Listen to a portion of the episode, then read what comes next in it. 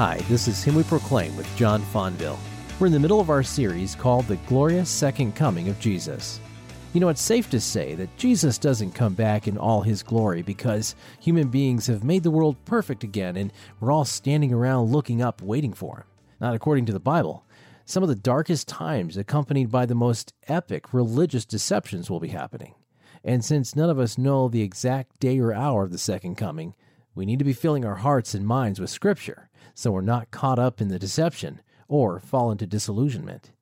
Here's Pastor John Fonville with the message he calls The Day of the Lord and the Man of Lawlessness, Part 3. All right, so if you take your Bibles and turn to Second Thessalonians, we're going to continue our study this summer in the book of this little book of Second Thessalonians. It's just three chapters, and um, we slow down just a little bit here in chapter two because there's just so much here.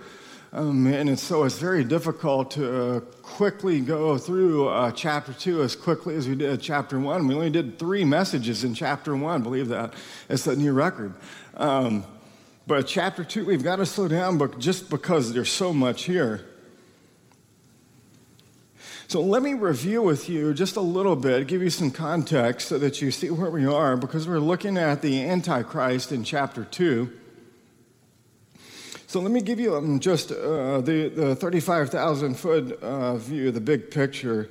Uh, in contrast, as we've seen in this book, um, in contrast to much of contemporary teaching about the end times events, um, Paul's purpose in Second Thessalonians is not to speculate about all these end time events, but his purpose was pastoral. His purpose was to calm and comfort uh, believers, very young believers who, who had become um, upset, shaken, he says, shaken and alarmed in their faith because of false teachers who had come into the church and were plaguing the church with false teaching about the return of Christ. Um, we know that the return of Christ is the hope of the gospel. I'll come back to that. It is the hope of the gospel. It is the consummation of all of God's saving work in redemptive history. And we know that it's going to occur, that it's not, you know, maybe some of you have been struggling with the whole idea that Jesus is going to come back, and um, it just seems so fanciful and, uh, you know, like science fiction movie or something that this is just seems so kind of strange. But remember that right before his ascension, two angels came to the disciples. And they speak to the, the, disciples and they said, Men of Galilee, why do you stand looking into heaven? This Jesus, who was taken up from you into heaven, will come in the same way as you saw him go into heaven. So this isn't science fiction. Jesus is coming again. And when he comes again, uh, Paul's point here is that uh, you're not going to miss it. You can be comforted, uh, young Thessalonian believers, that these false teachers that have shaken and alarmed your faith, I can promise you, when Jesus comes again, you will not miss this. And so he's calming and comforting these, uh, these believers, and he does it. Uh, look at verse 3 he comforts the Thessalonians because he reminds them of, of two unmistakable events, two signs that must take place before the Lord returns. He says um, in verse 3, he says, Let no one deceive you in any way, for that day, that is when Christ returns, will not come. And here are the two events. He says, Unless the rebellion comes first and the man of lawlessness is revealed, the son of destruction. So these two events have to take place prior to the return of Christ. And since the, the Paul's reasoning, his pastoral reasoning is because these haven't taken place, you can take comfort, you haven't missed the event. And so the, the day of the Lord, he says, will not come unless this rebellion occurs first. That is, this great end time apostasy that will take place in the church. A great falling away from the faith will occur in the visible church amongst professing believers in the visible church. And this falling away from the faith occurs in connection with the revelation of the man of lawlessness, which is Antichrist. And so the second point that Paul makes is he comforts these believers and he says, The day of the Lord will not come unless the man of lawlessness is revealed. So the questions that we've been looking at is is this man of lawlessness is antichrist, the antichrist. So how do we to recognize this man, not fall prey to his deception? Uh, what will he be like? What will he do? Who will he lead in the rebellion? Um, and what is his final outcome or fate? So Paul answers all of these questions in chapter 2, verses 3 to 12. And here he outlines for us five features of the, of the Antichrist, five features, and that's what we looked at, started looking at last week. Uh, in verses 3 to 4, last week we spent time looking at the character of the Antichrist, which Paul tells us here. He says that he is. Um, uh, he reveals to us that this, this Antichrist, this satanically empowered end time figure, what will he be like? Well, he tells us that he's going to be a counterfeit, a counterfeit Christ. He's, he's going to look like the real thing, but in the end, he is a counterfeit. And then Paul describes him as a man of lawlessness. He is characterized by lawlessness. And we saw from the book of Daniel how this Antichrist will appear on the scene and he will begin to change the morality, the moral will of God in the Bible, and he'll rewrite the Bible's morality and teach a different standard of God's law in the church. And we, we saw examples of that last week, how that is already occurring. Um, and then Paul says, third, that he is the son of destruction. He is doomed to divine judgment. And then lastly, uh, the, he says the Antichrist is a usurper of God. Look at verse 4. It says that he opposes and exalts, exalts himself against every so God or object of worship, so that he takes his seat in the temple of God, proclaiming himself to be God. So the Antichrist enters into the temple of God, that is the church. And he, he, he sets himself forth as God. And he demands to be worshiped. And so he commits the ultimate act of lawlessness, which is idolatry. He breaks the first commandment you shall worship no other God, you shall have no other God before me. And then he leads his rebellion and he leads these false professors in the church to commit also this act of lawlessness, this act of idolatry, the breaking of the first commandment.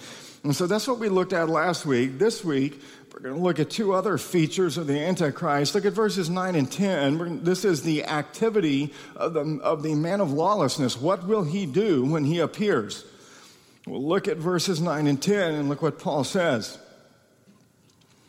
He says, The coming of the lawless one is by the activity of Satan, with all power and false signs and wonders, and with all wicked deception for those who are perishing. So, what, when the Antichrist is revealed, what will he do in the church? How can we recognize his activity? Well, Paul says, to sum it up, the main activity of this man of lawlessness is to deceive many within the visible church on a massive scale. And he will deceive many professing believers in the visible church by satanically empowered false signs and wonders. He is going to lead a quote, counterfeit revival in the church. His false deceptive work is foremost in the Apostle Paul's mind.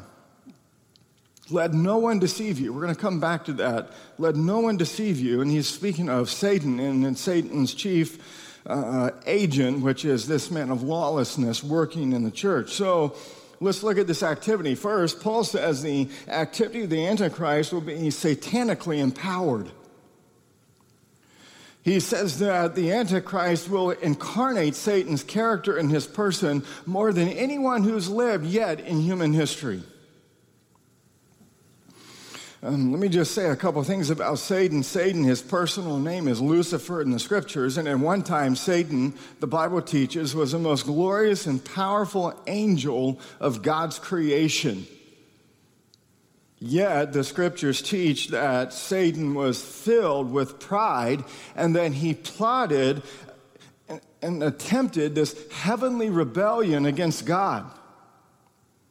And so Satan is this personal figure behind every antichrist. John says in 1 John 2:18 that has come into the church, he is the personal figure behind every antichrist in the biblical narrative since Genesis chapter 4 and the murder of Cain and Abel, the, the story of the murder of uh, Cain murdering his, his brother Abel.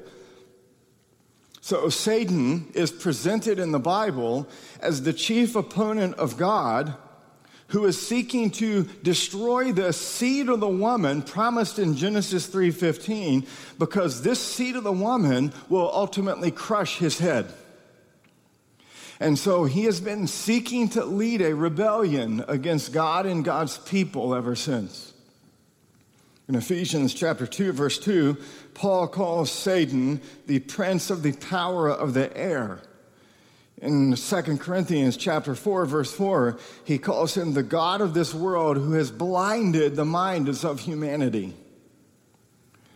Uh, the Bible sets forth over and over again that the devil, the Satan, is the chief instigator of all human rebellion against God.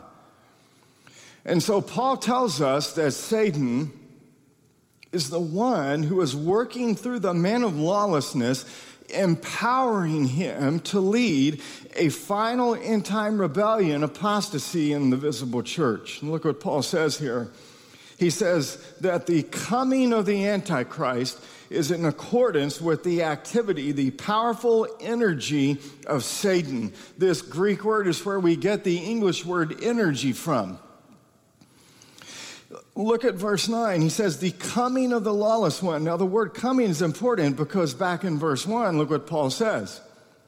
He says, Now concerning the coming of our Lord Jesus Christ. That's the Greek uh, word parousia, which means coming, which means coming, the, the second advent, the second coming of Christ. This is important because um, the coming of Antichrist, Paul says, will be Satan's attempt to counterfeit the second coming of Christ. And we know from the scriptures that Satan's chief desire and strategy, what is it? His chief desire and strategy is to blind people to the truth of the gospel. 2 Corinthians chapter 4 verse 4, Paul says, in their case, the God of this world, Satan, has blinded the minds of the unbelievers to keep them from seeing the light of the gospel of the glory of Christ, who is the image of God. What is his chief strategy in your life? To keep you from hearing and receiving and believing in Christ through the gospel. Blinding people to this truth through false deception. And so it comes as no surprise that Paul would tell us that Satan in the future is going to empower with his energy, his powerful activity, this man of lawlessness who will come and corrupt the hope of the gospel, the second coming of Christ. And he'll do this to lead sinners away from the light of the gospel in the church. Now, how will he do this? Well, to make Antichrist coming appear as the genuine thing, as the genuine second coming of Christ, Paul says Satan will empower this evil man to perform all kinds of impressive, alluring, yet counterfeit false miracles, signs, and wonders. So this leads us to the second activity of the Antichrist is that his activity will be characterized by false signs and wonders in the church. Look at verse 9. Paul says that Antichrist counterfeit second coming will be accompanied by a display, a visible display. Look what Paul says of all power. That word power means miracles and false signs and wonders. Why is this important? Because in Jesus' first coming, what did, what, uh, what did Jesus do to authenticate who he was and what he had come to do? Authenticating miracles, signs, and wonders were a key part of Jesus' activity during his earthly ministry. Let me give you an example. In his gospel, the Apostle John uses the word sign over and over and again And the word sign means miracles. And these, he shows you that these signs that Jesus performed, these miracles, were intended to demonstrate and clearly reveal to people that Jesus is the Messiah and the Son of God come to save man from their sin. And so to lead unbelievers to saving faith in Christ. Let me just give you one example. In John chapter 2, uh, Jesus performs his, John says, his first sign, his first miracle at the wedding in Cana when he turned water into wine. But in verse 11, John says, This is the first of his signs Jesus did at Cana in Galilee, and through it, he manifested his glory. And because of that, his disciples believed in him. So, the purpose of Jesus' performance of signs and wonders, of miracles, was to authenticate his identity and lead people to saving faith in him. In contrast to what Paul says, the purpose of the signs, of these false signs and wonders by the Antichrist, is to deceive people into worshiping him as a true God. Look at verse 4 again. He will oppose and exalt himself against every so God or object of worship, so that he takes his seat in the temple of God, that is the church, the visible church, and he proclaims himself to be God and he will seek to authenticate his proclamation that he is God by performing these false signs and wonders. And it will be for the purpose of instigating a massive rebellion against the true God in the visible church. And so Satan himself is empowering the Antichrist to perform these false miracles. So we must not forget that it is within Satan's ability, his energy, his power to perform supernatural signs and wonders. But Paul says in verse 9, he says that Satan is equipped with this energy. But the difference between Jesus's and Satan's miracles works um, not in their ability, but in their motives. The aim of Jesus' miracles was authentication and salvation, whereas the aim of Satan's miracles through this man of lawlessness is deception and rebellion. Jesus' aim was to lead people to faith and to keep God's law. The, the, the, man of lawlessness, this lawless one, his aim is to lead people to worship him, break the first commandment, and thereby be lawless, break God's commandments in the church, and commit idolatry. And so, this is why Paul describes this miraculous activity of Antichrist as false signs and wonders. They're not false because they're not real. They're real, but they're false because of their motive behind it.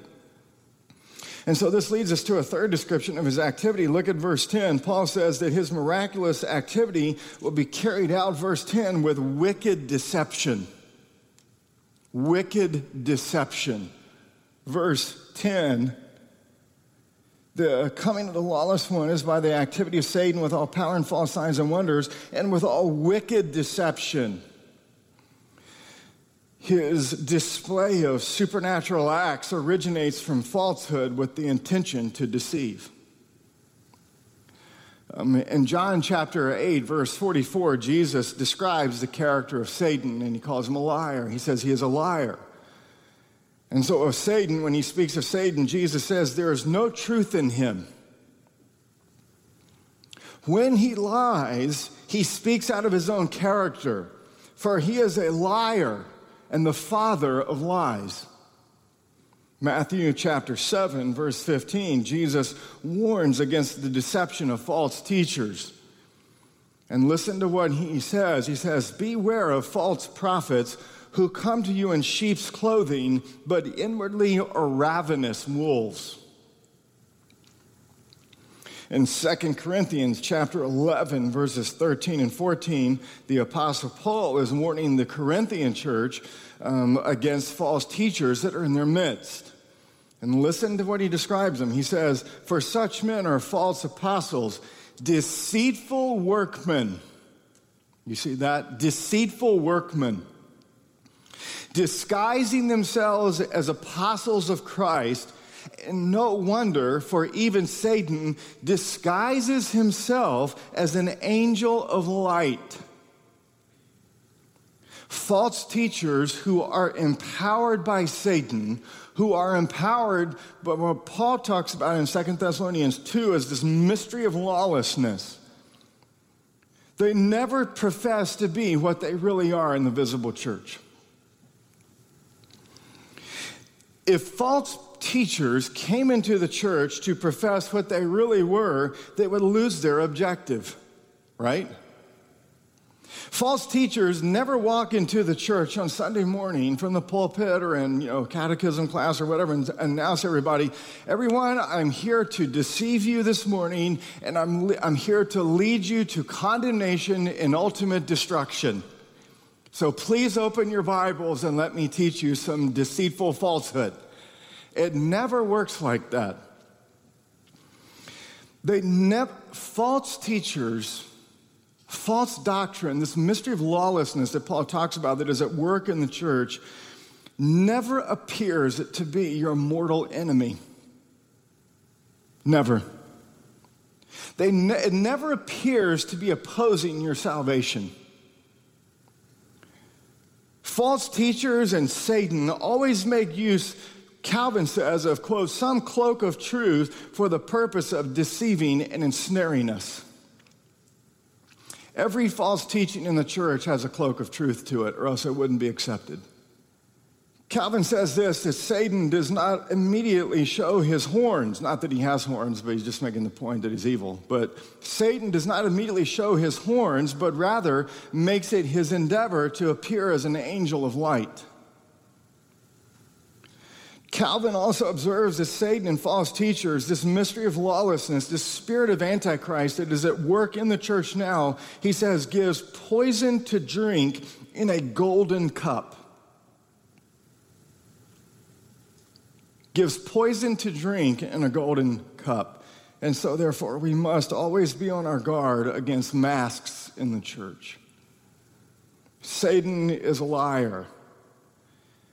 And deception lies at the root of all he calls, Paul calls his wicked activity through this man of lawlessness. And his goal is to lead this end time rebellion. Why? Because his goal, which was which led to his eventual fall, is to take God's place in the church and to be worshiped. Verse 4. And then to lead a rebellion again against God's people. And so Satan will stop at nothing to deceive as many people as possible by every means as possible by opposing to everyone as being the real thing. And so, this deceptive activity of the Antichrist is already at work in the church, and Paul says it will culminate one day in the revealing of this man of lawlessness. But until then, he is being restrained. So, let's look at this second, this third feature uh, of the man of lawlessness. So that's the activity. But now we're going to look at the restraint. Look at verses 5 through 8. The Apostle Paul says, Do you not remember that when I was still with you, I told you these things? And you know what is restraining him now so that he may be revealed in his time. For the mystery of lawlessness is already at work. Only who now restrains it will do so until he is out of the way. And then the lawless one will be revealed so here, this is the restraint of this lawless man. He's not come yet, and he's being restrained. Now, look at verse 5. Paul is mildly rebuking these young believers because he tells them, You should already know about the restraint of the men of lawlessness because it was part of this instruction that I had given you already during my previous visits he says to them in verse 5, he says, Do you not remember that when I was still with you, I told you these things? And so Paul repeats the fact that Antichrist's deceptive activity is currently being restrained. At the present time, Antichrist deceptive activity is partial and it is incognito in the visible church. It is working, verse 7, he says, through this mystery of lawlessness that is already at work in the church. In 1 John chapter 2 verse 18, John speaks of the same thing using different terminology and he says many antichrists have already come. And so Paul and John say that this mystery of lawlessness that is at work in the church, this spirit of antichrist, these antichrists that have already come, it's anyone in the church who's spreading heresy, false teaching. Thanks, John. We're looking forward to part four of this message next time. The mission of Him We Proclaim is to bring you the gospel of good news each weekday, and it's our prayer that your heart will be filled with joy and a clear understanding of the gospel and God's Word. If you want to hear a past broadcast, check out our podcast in iTunes or download our app. Just search for Dr. John Fonville in iTunes or Google Play. Him We Proclaim is a broadcast of Dr. John Fonville. If you would like to visit Pastor John's church in Jacksonville, Florida, you're always welcome. You can find out more at ParamountChurch.com. I'm Josh Montez. Thanks for listening and join us next time.